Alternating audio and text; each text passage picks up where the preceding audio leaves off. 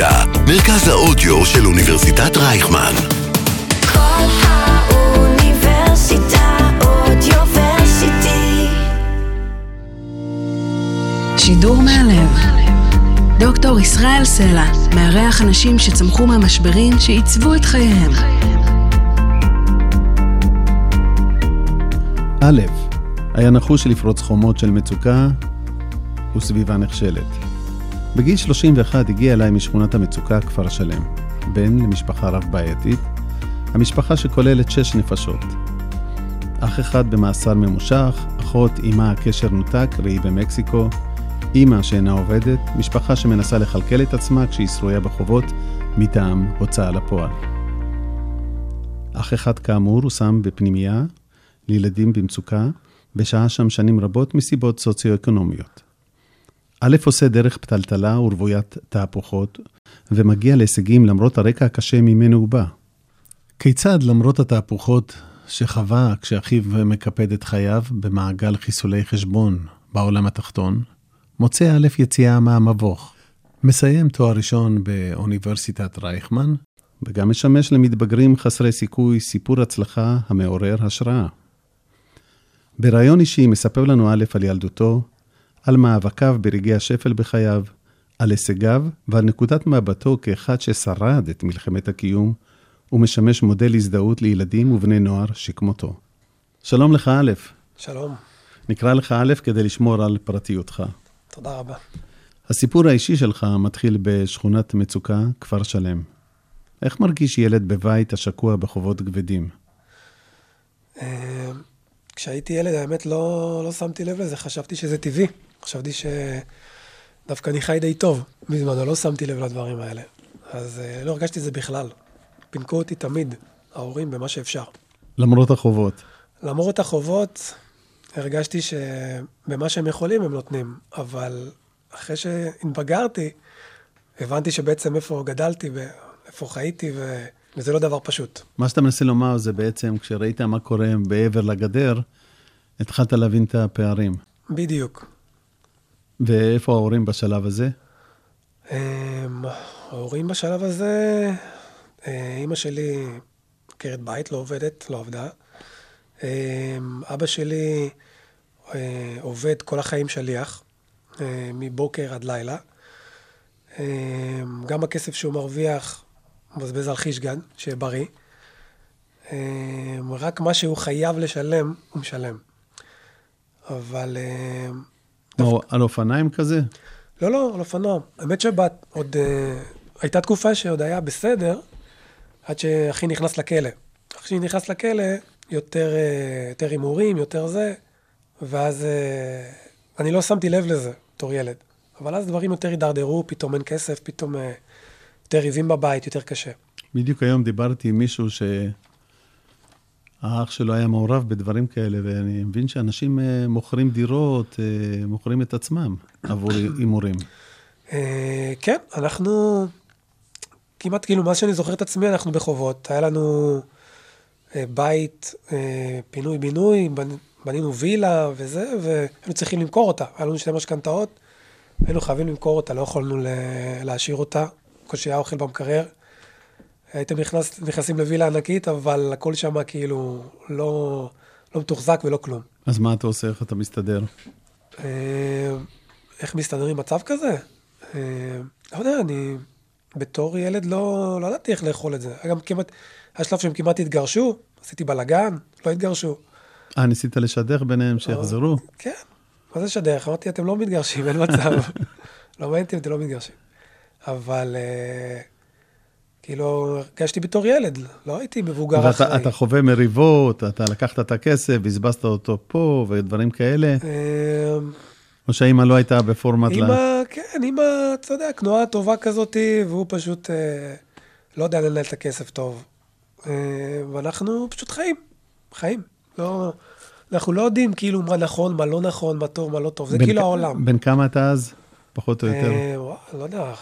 בשנות העשרה? לא, כן, העשרה, 11, 12, 13. כן. ובימים ההם אתה מגיע לבית ספר באופן סדיר? כן, מג- מגיע באופן... זה- בבית ספר אה, הייתי מגיע באופן סדיר, לא ברצון. אבל אה, בוא נגיד ב... אתה יודע, חטיבת ביניים, תיכון וזה, הברזות מטורפות. כאילו, לא, לא הייתי ילד של מסגרות בכלל. אז, אז אתה לא מגיע לבית הספר, איפה מוצאים אותך? מסתובב בים, דברים כאלה, לא עכשיו הולך עושה דברים, אה, זה משחקי וידאו, שטויות שכאלה, כאילו חנון. פשוט אה, מבחינתי לימודים וזה, לא, לא הבנתי את המשמעות של זה, לצערי הרב. אחר כך אה, השלמתי את הבגרויות, אבל זה בהמשך. כן. באותו שלב, בשלב מסוים, יוצא אח שלך למסגרת חוץ. מתכוון משתחרר, כן. כלא. לא, למסגרת חוץ לפנימייה. בקושי. הוא בקושי יוצא, הוא יוצא ונכנס, ונכנס למוסד, ונכנס ל... מישהו מבקר אותו בפנימייה, או שהוא... כן, מבקרים, ההורים במיוחד. כן. אנחנו פעם ב- מבק- היינו מבקרים. אה, קשר טוב איתו סך הכל. אנחנו לא ראינו כלום מהצד שלנו, שום דבר רע מהצד שלנו. אם היית.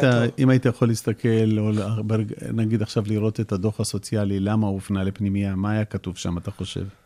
אה, הוא היה, ל- לגנוב אופנועים, לגנוב סוסים, דברים כאלה. אה, כן, סוג זה הדברים שאני, שאני יודע עליהם, או רוצה לדעת עליהם. אבל אה, לא נכנסתי לזה אף פעם. אתה יודע, בשכונה תמיד דיברו וזה, וכולם הכירו, אבל אני תמיד התרחקתי מזה. תמיד, הוא גם לא נתן לי להיכנס לזה. שזה זה גם יפה. כן, ל- זה חשוב. ייאמר לזכותו. אז אתה נמצא בסביבה עם גירויים פליליים, וזה מזכיר לי דברים בילדותי, כי אני גדלתי, כמו שאתה יודע, בפנימייה. כיצד אתה נמנע מלהתחכך בעולם הזה? אה, האמת ש... דבר ראשון, עברנו דירה כמה וכמה פעמים. אז זה קצת, אה, מצד אחד עזר להתחמק מכל ההשפעות השליליות, מצד שני זה גם מבחינה חברתית אה, היה קשה. כי כל פעם חברים חדשים, חברים חדשים, סביבה חדשה. אז הייתי בן אדם שאוהב, ילד שאוהב ללכת הביתה, לשחק משחקי מחשב, לקרוא ספרים, דברים כאלה. ובסופו של דבר, שכבר אה, הגענו ל...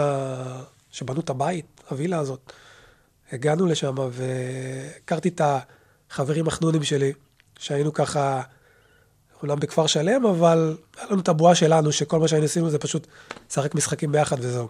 אז אה, זה עזר לי, גם לא התקרבו אליי, כי קורת אחי, אף אחד לא התקרב אליי. אז זה גם כן, היה לי כמו איזה מין אה, הילה כזאת שלא לא הייתי מודע אליה בכלל. Bodyguard. כן. גורמי הרווחה בסיפור המשפחתי, מישהו בא אליך, מדבר איתך? זהו, עכשיו שאתה מזכיר את זה, בקושי זכור לי משהו. האמת, יכול להיות שהיה, אני זוכר, היה איזו תקופה קטנה שהיינו הולכים כזה לאיזה פסיכולוגית כזאת, אבל משפחה שלי הם אולד סקול, הם לא, לא, מתעס, לא מתעסקים בדברים האלה, לא, לא מתמידים, לא זה, גם בשל, ניסינו שאני אלך לחוגים, חוג שירה, חוג גיטרה, לא הייתי שם יותר מחודש-חודשיים, כאילו. פשוט, אה, זה לא, התרבות שונה. הם עסוקים כאילו בחיים שלהם, בהישרדות. אז אין זמן עכשיו ל... לא יודע, ככה זה הרגיש. אז אני זוכר שסיפרת לי בזמנו, באחת הפעמים הראשונות שנפגשנו, ונדבר על זה עוד מעט, שביום בהיר אתה מגיע הביתה, ועקב הוראה של הוצאה לפועל, אתה לא מוצא בית, הכל מעוקל ומפונה. היינו תמיד חיים בחשש של אה, הוצאה לפועל מגיעים, ולוקחים איזה משהו. כאילו, כמה פעמים אמא שלי אמרה, טוב, תחביאו את הטלוויזיות, הם מגיעים. וכמות הפעמים שהוצאה לפועל באו ורק הזהירו אותנו והלכו, היא פשוט, אני לא יכול לספור אותה. בכמה בתים, כן? אה, כן, ככה זה, זה רואים ש...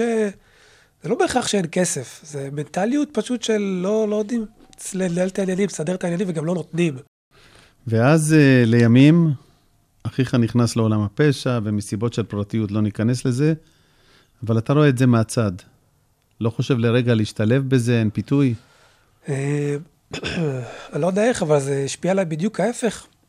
השפיע עליי בדיוק ההפך. כמה שיותר התרחקתי מהעולם הזה, אני ראיתי מה שקורה לו, ראיתי את האנשים שסובבים אותו, וזה פשוט נראה לי מפחיד. הדבר הכי, כן, הכי גרוע שיש, כאילו, הכי רע שיש, שום דבר לא שווה את זה. שום דבר לא שווה את זה. לא רציתי שיכירו אותי אפילו. כאילו, לא רציתי שהחברים יכירו אותי אפילו. אז זה מדהים אותי, כאילו, אתה בא מאיזה פלח אחר של העולם, רואה דברים, אבל לא מחובר, לא מקושר, אה, לא מפנים, אה, הולך בדרך שלך. כן, זה ילווה אותנו, אגב, ברעיון. אוקיי. הכוחות שלך לא להתחבר לכוחות האופל. כן, כן. כאילו, תמיד ידעתי להבדיל. תמיד ידעתי להבדיל מה נכון, מה לא נכון, אבל עם זאת, כאילו, היה לי כעס על אחי, אבל מצד שני, זה גם, אה, זה גם אחי, כאילו, לא הבנתי. לא הבנתי מה ומי וזה. אבל אה, כאילו, ידעתי שזה לא המקום שלי, המקום הרע זה לא המקום שלי. זה לא זה. אה, ידעתי להבדיל. לא יודע, ספרים חינכו אותי, ספרי פנטזיה וכאלה, אז לא יודע, אולי זה קשור. אני חייב פה להפתיע אותך ולהגיד שבפעם הראשונה שהגעת אליי למשרד, יש לי איזשהו אה, מסך, מחשב, שאני רואה ואתה לא רואה. וכשהגעת אליי מחייך, הבחורה העוזרת שהייתה מצד שמאל, מיד פתחה לי כתבה על אחיך. בכדי להגיד, וואו, אתה יודע מי נכנס לפה? אל קפונה. חולפות השנים, באמת, כמו שאמרתי, אתה פוקד אותי לראשונה, בבקשה נועזת. להירשם ולהיקלט בעולם האקדמיה באוניברסיטת רייכמן. מה היה שם בשיחה, אתה זוכר? כן, אז uh, בכללית, אני בכלל uh, שמעתי עליך גם uh, מאימא שלי, אם אני לא טועה, וגם ממישהי שבזמנו הכרתי, סיפרה לי עליך, שאתה עוזר. Uh, ולא הכרתי בכלל, אני לא יודע, בן אדם כמוני שבא מאיפה שאני בא, לא יודע שיש אנשים שעוזרים בכלל. אני חושב שזה בעיה של הרבה אנשים, הם לא יודעים בכלל שיש עזרה. לא יודעים על מלגות, לא יודעים איך עושים את זה, למלא עכשיו דף, להביא דברים, להביא זה. כאילו, מבחינתי, אני פושע, סוג של פושע. כי משהו בי לא בסדר, אני עושה לא בסדר, ולא מגיע לי כלום. מתויג. כן, כאילו, בכלל לא מגיע לי כלום. ופתאום אה, אמרתי, נלך, נבדוק. ואני זוכר כשבאתי אליך, אתה ראית שבאתי אה, עם סוג של החלטיות בפעם הזאת. באתי עם החלטיות. אמרתי, טוב, תקשיב, אני יודע מה אני רוצה לעשות, אני יודע מה הדבר הכי טוב בשבילי, אני צריך שתעזור לי, ואני אעשה את זה בכל מחיר. ואז אה, פשוט... כלומר, לא היה לי סיכוי להגיד לא. היה לך דווקא, האמת שלא יודע, אולי באותו רגע לא היה לך, אבל אה, להפך, אתה כאילו, באתי אליך עם איזה, כמו, ש, כמו נר, ועשית מזה להבה, עשית מזה אש. וממך יצאתי כאילו בהיי. יותר אמרתי- מעודד, כן. כן, אמרתי, כל פעם שגם באתי אליך, הרגשתי שזהו, זה הולך לקרות, זה הולך להצליח, בלי לדעת מה הסיכויים שלי באמת. אני זוכר שהלכתי איתך בשלבים, אה, כמו שעושים, אתה יודע, אה, מה שנקרא קורס גיבוש. זה שעם הקורס טיס, להפיל אותו, לראות כמה הוא יכול אה, לעמוד על הרגליים. ואמרתי לך, קודם כל, תבדוק לי אם מקבלים אותך. הלכת למשרד הדיקנט, חזרת ואמרת, קיבלו אותי. כן, כן, היה לי שיחה טובה. נכון. ואז אמרתי לך, אז אה, תשלם דמי אה, רישום. כן, כן. ועשית את זה. והתחלת להביך אותי, כאילו, נו, עכשיו, let's go. אז כצפוי, אתה מתקשה להשיג משאבים, אתה לא מקושר, כן, אין לך גב כלכלי, כן. אתה נוטל הלוואות ועובד קשה, ואנחנו מתחילים אה, לשנורר קצת מפה וקצת משם, ואז גם נשיאת אה, קרן אייסף, הגברת נינה ווינר היקרה, מתאהבת בסיפור החיים שלך ועוזרת. אתה זוכר את המהלכים האלה לנסות לאסוף אה, מלגות, הלוואות? כן, כן, כן. הייתי במצב כלכלי לא טוב בכלל, לא ידעתי גם להתנהל כלכלית בכלל, לקחתי הלוואות, לא הבנתי בכלל מה זה הלוואה. סתם הלוואות לדברים מטופשים. אם יורשה לי, אני זוכר כן. קטע, נקודת שבירה, שבאת עם הלוואה גדולה, כן, ומישהו מהמשפחה, לא נפרט, אמר לך, קח את הכסף, תפקיד אותו פה ושם, נקים עסק ומשהו. כן. ניסו לפורר אותך גם בדקה ה-90. כן, כן. ברגע שאפילו היה לי טיפה ככה, הבנק התייחס אליי יפה, המשפחה אמרה לי, בוא, בוא, תכניס את הכסף שלך פה לאיזה עסק, ויהיה בסדר, ואל תדאג. ובאתי אליך להתייעץ, ועזרת לי מאוד, סידרת לי את הראש. זה לא היה קל, אבל uh, בדיעבד זה היה, בוא נגיד, הדבר האחראי, זה הדבר באמת הנכון לעשות, וקיבלתי על זה אישור מכל הצדדים, גם ממי שביקש ממני. המעבר הזה מכפר שלם ל- לאוניברסיטת רייכמן, מה שנקרא האליטה במרכאות, כן. זה מכה לראש או מה? אה, טוב, יש הרבה מחמאות לבינתחומי. יש הרבה מחמאות לבינתחומי. אני... היה לי הרבה ציפיות, קיבלתי מלא המלצות. לא, לאו דווקא מ- מאנשים ממצב כמוני. אה, מצב כלכלי כמוני, אבל קיבלתי הרבה המלצות. וכשנרשמתי, זה עלה על הציפיות דווקא. פתאום אה, מתייחסים אליך, איך אני אסביר את זה? כבוד זה לא המילה, אבל אה, באים לעזור לך, בצד שלך, אנשים בצד שלך. ואנחנו מדברים על תלמיד שאפילו לא סיים בגרות ואחר כך בדיעבד השלים. בדיוק, אדם שאחר כך השלים בגרויות. אה, ופתאום אה, אתה מבין שהכל פתוח, אתה מבין שאתה לא תלמיד כזה גרוע. אני לפחות הבנתי שאני לא תלמיד כזה גרוע, תלמיד טוב. כאילו, מקום שמאמין בך. מקום שבאמת שמאמין בך, עוזר לך, תומך בך. ו... וזה משנה, זה עושה משהו. כאילו ה- הסביבה, סביבה טובה, היא, היא עוזרת להצליח. היא עוזרת ממש להצליח ולהאמין בעצמך ולעשות יותר. וזה נשמע מאוד, זה נשמע מאוד אה, קלישאתי ודברים כאלה, אבל זה, זה ממש ככה. יש רגש שהוא ממש משפיע על היכולות שלנו. שידור מהלב. דוקטור ישראל סלע מארח אנשים שצמחו מהמשברים שעיצבו את חייהם. אני מבין שבמהלך הלימודים אתה מתקבל לחברת הייטק, מה שנקרא אינטראקטיבי, אתה יכול לספר לנו משהו על זה? כן, אז uh, התואר שעשיתי, uh, התקבלתי למסלול הבינלאומי, שזה מאוד חשוב. וואו. כן, uh, כל המשחקי וידאו, המחשב יחד והספרים באנגלית עזרו לי מאוד באנגלית.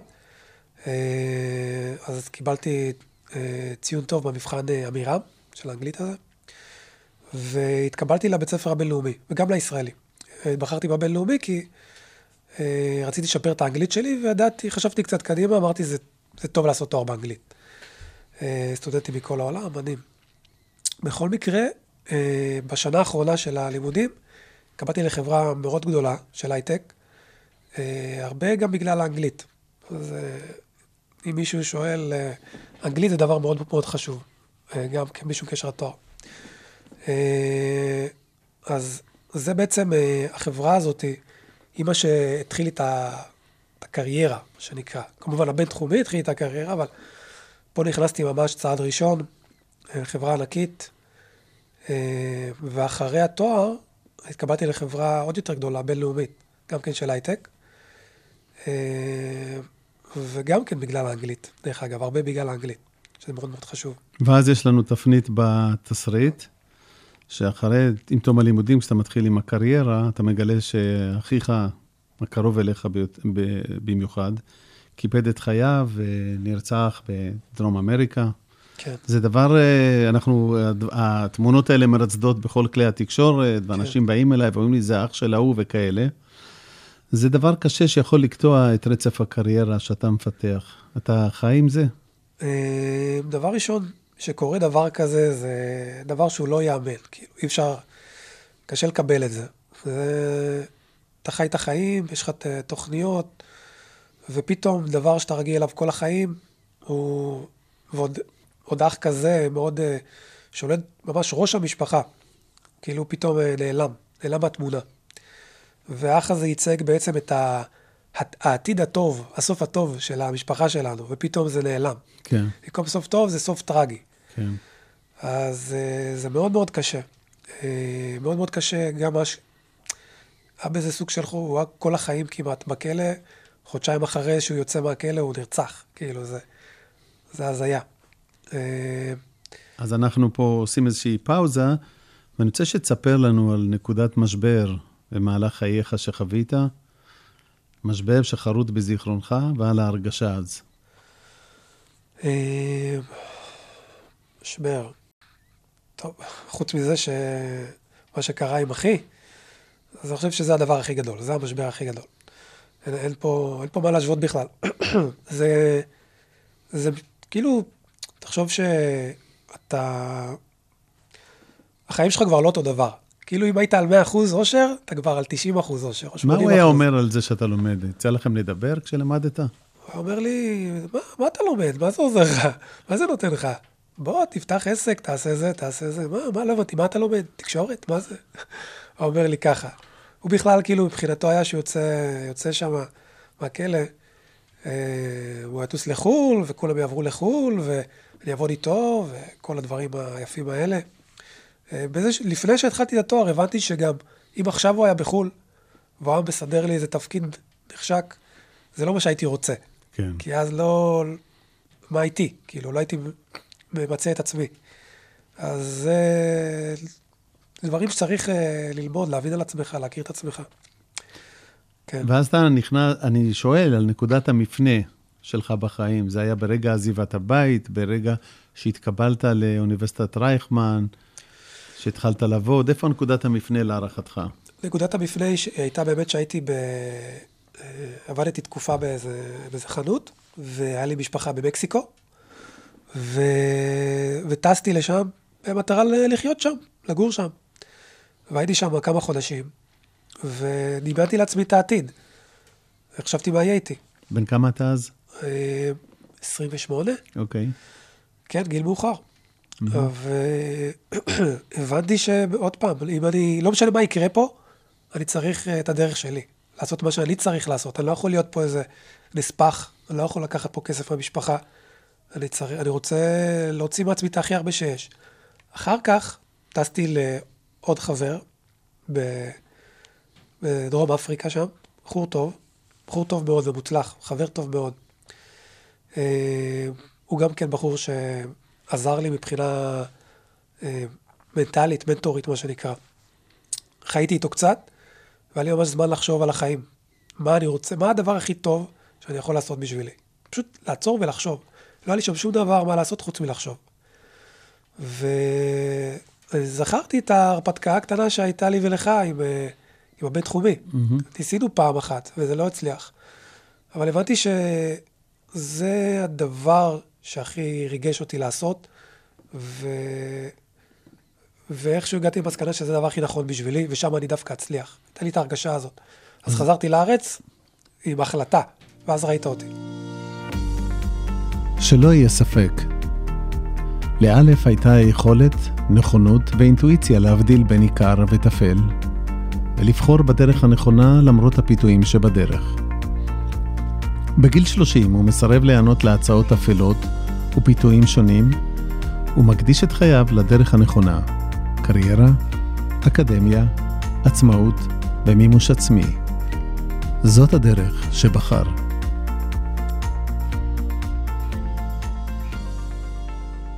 אז אם אנחנו במבט לאחור, חושבים על הרגע הכי קשה באותו רגע, אם האמנת ולו במקצת שהיה אפשר לעשות הכל אחרת בעבר, או שכאילו הסיטואציה שהיית תקוע בה בילדות, כן. היה איזה סיכוי לשנות את זה, או ש... אה, האם הייתי יכול לשנות משהו בעבר? אה, האמת שכן. אם נגיד, אה, אם הייתי יודע עליך לפני, נגיד, ישראל סייע לפני, או מקום שכזה, שיעזור לי, אז החיים שלי היו שונים לחלוטין. כי חבל, חבל. גם בצבא הייתי עושה דברים יותר טובים. אה, אה, הייתי כאילו חווה את החיים הרבה יותר טוב, אני לא חייתי טוב. עד גיל 28 אמנם עבדתי, אבל לא ידעתי לחיות. לא, לא יודע לנהל את עצמי. אה, פשוט בן אדם שלא לא מבין כלום מהחיים שלו. כאילו, רק בגיל 29, 28, אה, הסתכלתי על עצמי ואמרתי, רגע, מה, מי אני, מה אני, מה אני עושה בכלל? כאילו, פתחתי את העיניים. אז פה אני מגיע לשאלה שתמיד אני שואל את המרואיינים אצלנו, מנקודת הזמן ההוא. היא נשמעת שאלה כזאת שחוקה, אבל מאין גייסת את הכוחות להמשיך בדרכך למרות המשבר? אה, אני, קשה לי להגיד, אבל פשוט תמיד, אה, לא יודע, לרגע אני אישית לא, לא חשבתי שאני לא אצליח בחיים, לא משנה מה. אני מבחינתי, כל בן אדם יכול להצליח. כל בן אדם יכול להצליח. ככה אני תמיד ראיתי את זה, פשוט שאלה אם הוא משקיע, עד כמה הוא רוצה את זה, עד כמה הוא מאמין בזה, עד כמה הוא משקיע בזה. כל בן אדם יכול לעשות את זה. אה, לי פשוט לקח הרבה זמן להבין את הדרך הזאת, להבין כאילו איפה זה, להתפקס, להתמקד. אז אה, מבחינת האם אני יכולתי לעשות משהו, לא היה לי ספק, פשוט לא ידעתי את הדרך. בן אדם עם רצון וזה, אבל פשוט לא יודע את הדרך, לא יודע מה לעשות. ועזרה, עזרה זה דבר מאוד מאוד חשוב בחיים האלה. כאילו, כשאתה גדל, אה, לא יודע, כמו שאני גדלתי, אז עזרה זה נחשב בושה. כאילו, אם אתה מבקש עזרה, אז אתה, אתה, אתה לא יוצלח. אתה לא מוצלח, אתה צריך עזרה מבחוץ, מה אתה... אבל אה, עזרה זה דבר אה, מדהים, דבר טוב, וגם כשעוזרים לך אתה יכול גם לעזור לאחרים. ולומדים את הדברים האלה עם הזמן, חלק יותר מוקדם. אז בואו אה, לשנייה נחשוב על זה שא' נשאר בבית באותה תקופה, ולא עושה את הזינוק הזה, נשאר בבית. אוי אוי אוי. מה היה קורה? תן תסריט. אוי אוי אוי. אה, וואו, שאלה טובה. אני, אני באמת לא יודע. אני לא יודע איך הייתי מתפתח. יכול להיות שפשוט הייתי עדיין עובד, באיזה, מוכר באיזה חנות, או, או שליח, לא יודע בכלל מה הייתי מבחינה כלכלית. הייתי תקוע. הייתי תקוע הרבה יותר מאחור. כאילו, קשה מאוד להתקדם כשאתה לא תופס את עצמך בידיים ורץ. קשה מאוד. אם אתה הולך רגיל במדינה הזאת, ככה אני מרגיש שאתה הולך אחורה. בטח שאין לך חינוך אה, כלכלי ו, וגב של משפחה. כאילו, תחשוב על כל הטעויות שהייתי יכול לעשות, פתאום לפתוח עוד עסק, פתאום לעשות זה. כנראה שהייתי בחובות של עכשיו איזה 300 אלף שקל, הוצאה לפועל, יוצא דברים לך כאלה. לפגוש חברים, אה, חברי ילדות, ואתה שואל את עצמך, כן. איפה הם, איפה אני, או יש פערים? יוצא לי לפגוש חברי ילדות שהתחילו במקום הרבה יותר טוב, והם עכשיו במקום פחות טוב ממני, זה מה שהקטע. זה אנשים שעדיין לא תפסו את עצמם בידיים והבינו מה הם צריכים לעשות. יש להם משפחה טובה, אה, חינוך טוב, הם עשו תואר, אבל אין להם את, ה... את האמונה הזאת בעצמם שהם יכולים לשנות משהו.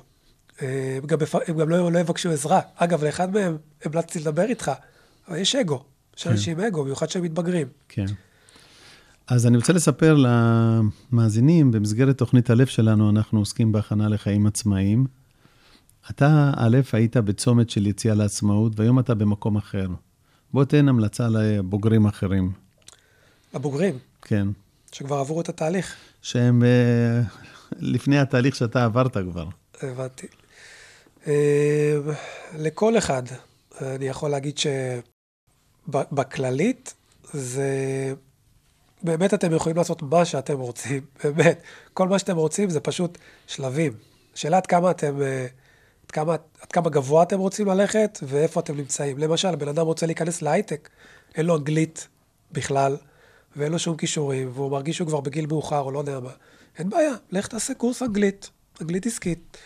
סיימת עם האנגלית שלך, לך תעשה עכשיו איזה קורס הסבה להייטק, לא חייב עכשיו תכנות גם כן, יש הרבה תפקידים שאתה יכול לעשות, שהם עדיין בהייטק, ובלי מתמטיקה ובלי דברים מסובכים, ויש שם ביקוש אדיר. אנחנו במדינה עם הביקוש הכי אדיר אולי ל- לעובדים בהייטק, כאילו. כן, אני ממליץ על הייטק, דרך אגב. אם מישהו שואל אותי... מה עם אלה שלא כל כך מוכשרים אה, בלמידה, בחשיבה כמותית, ורבלית? עוד פעם, הם יכולים לעבוד בעבודות אחרות שקשורות להייטק. אם זה קשרי לקוחות, שירות לקוחות, אם זה מכירות, אה, אם זה אה, משאבי אנוש. יש כל כך הרבה תפקידים שצריך, שבכלל לא צריך, לא צריך הסבה כל כך בשבילהם גם כן. אם עבדתם מכירות, אפילו נגיד סתם בפלאפון, תעשו קורס אנגלית, תעבדו במכירות גלובליות, דברים כאלה. כולם יכולים. מה המילה הישרדות אומרת לך? הישרדות אומרת לי, אה, מתישהו לקחת זמן לחשוב עם עצמך, להסתכל על העולם הזה, להסתכל על העתיד, ולהבין לאן העולם הזה הולך, ולעשות מה שהכי נכון בשבילך, ולהבין שאם אתה לא עושה את זה, אף אחד לא יחכה לך. לא מעניין אף אחד, שום דבר. אתה תישאר. והמילה המילה פיתוי, מה אומרת לך?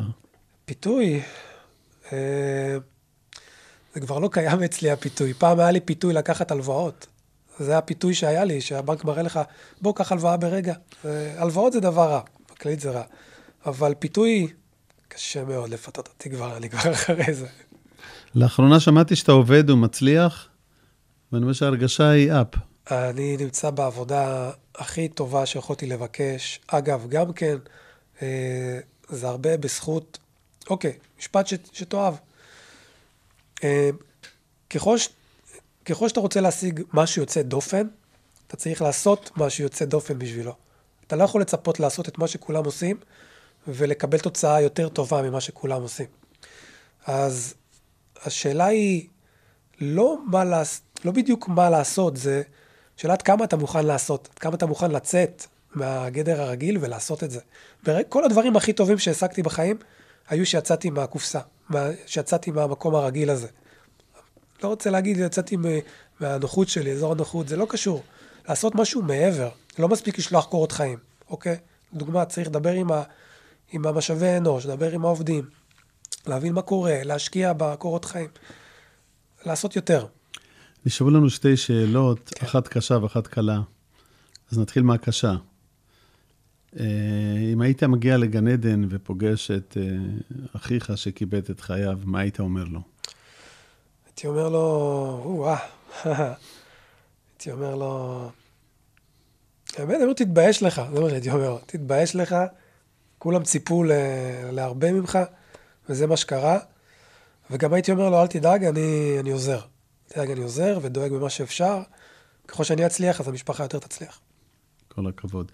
והשאלה האחרונה, יש לך תוכניות בעתיד, אתה משדר לי כאילו אתה הולך לנהל משהו גדול. אה, אה, יש, יש איזה roadmap. אני צריך אה, להמשיך קודם כל לעבוד בתור שכיר, לפתח את הקריירה שלי. יציבות בשבילי דבר מאוד מאוד חשוב. תמיד פחדתי ממסגרות, אבל בשבילי מסגרת היא דבר מדהים ודבר טוב. אה, יכול להיות שיום אחד, עוד כמה שנים, באמת יקרה משהו שונה, אולי ליצור משהו שונה.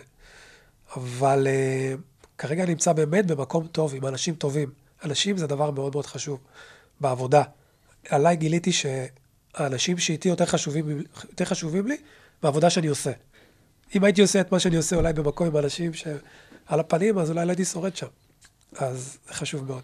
אז אה, לפני שאנחנו מסיימים, אני חייב להגיד שאני מסתכל עליך ואומר, מכיר את ההוא שנופל מאיזה קומה שנייה וכולו אבק והוא מתנער, וההעזה שלך והסורדנות שלך, אימסתי דבר שצריכים ללמוד ממך-. תודה. אני רוצה להודות לך שבאת לפה והיית אמיץ ושימשת מודל הזדהות לאחרים. זה חשוב לנו. תודה רבה, תודה שהזמנת אותי, יודע שזה חשוב. אני אשמח לעזור בהמשך.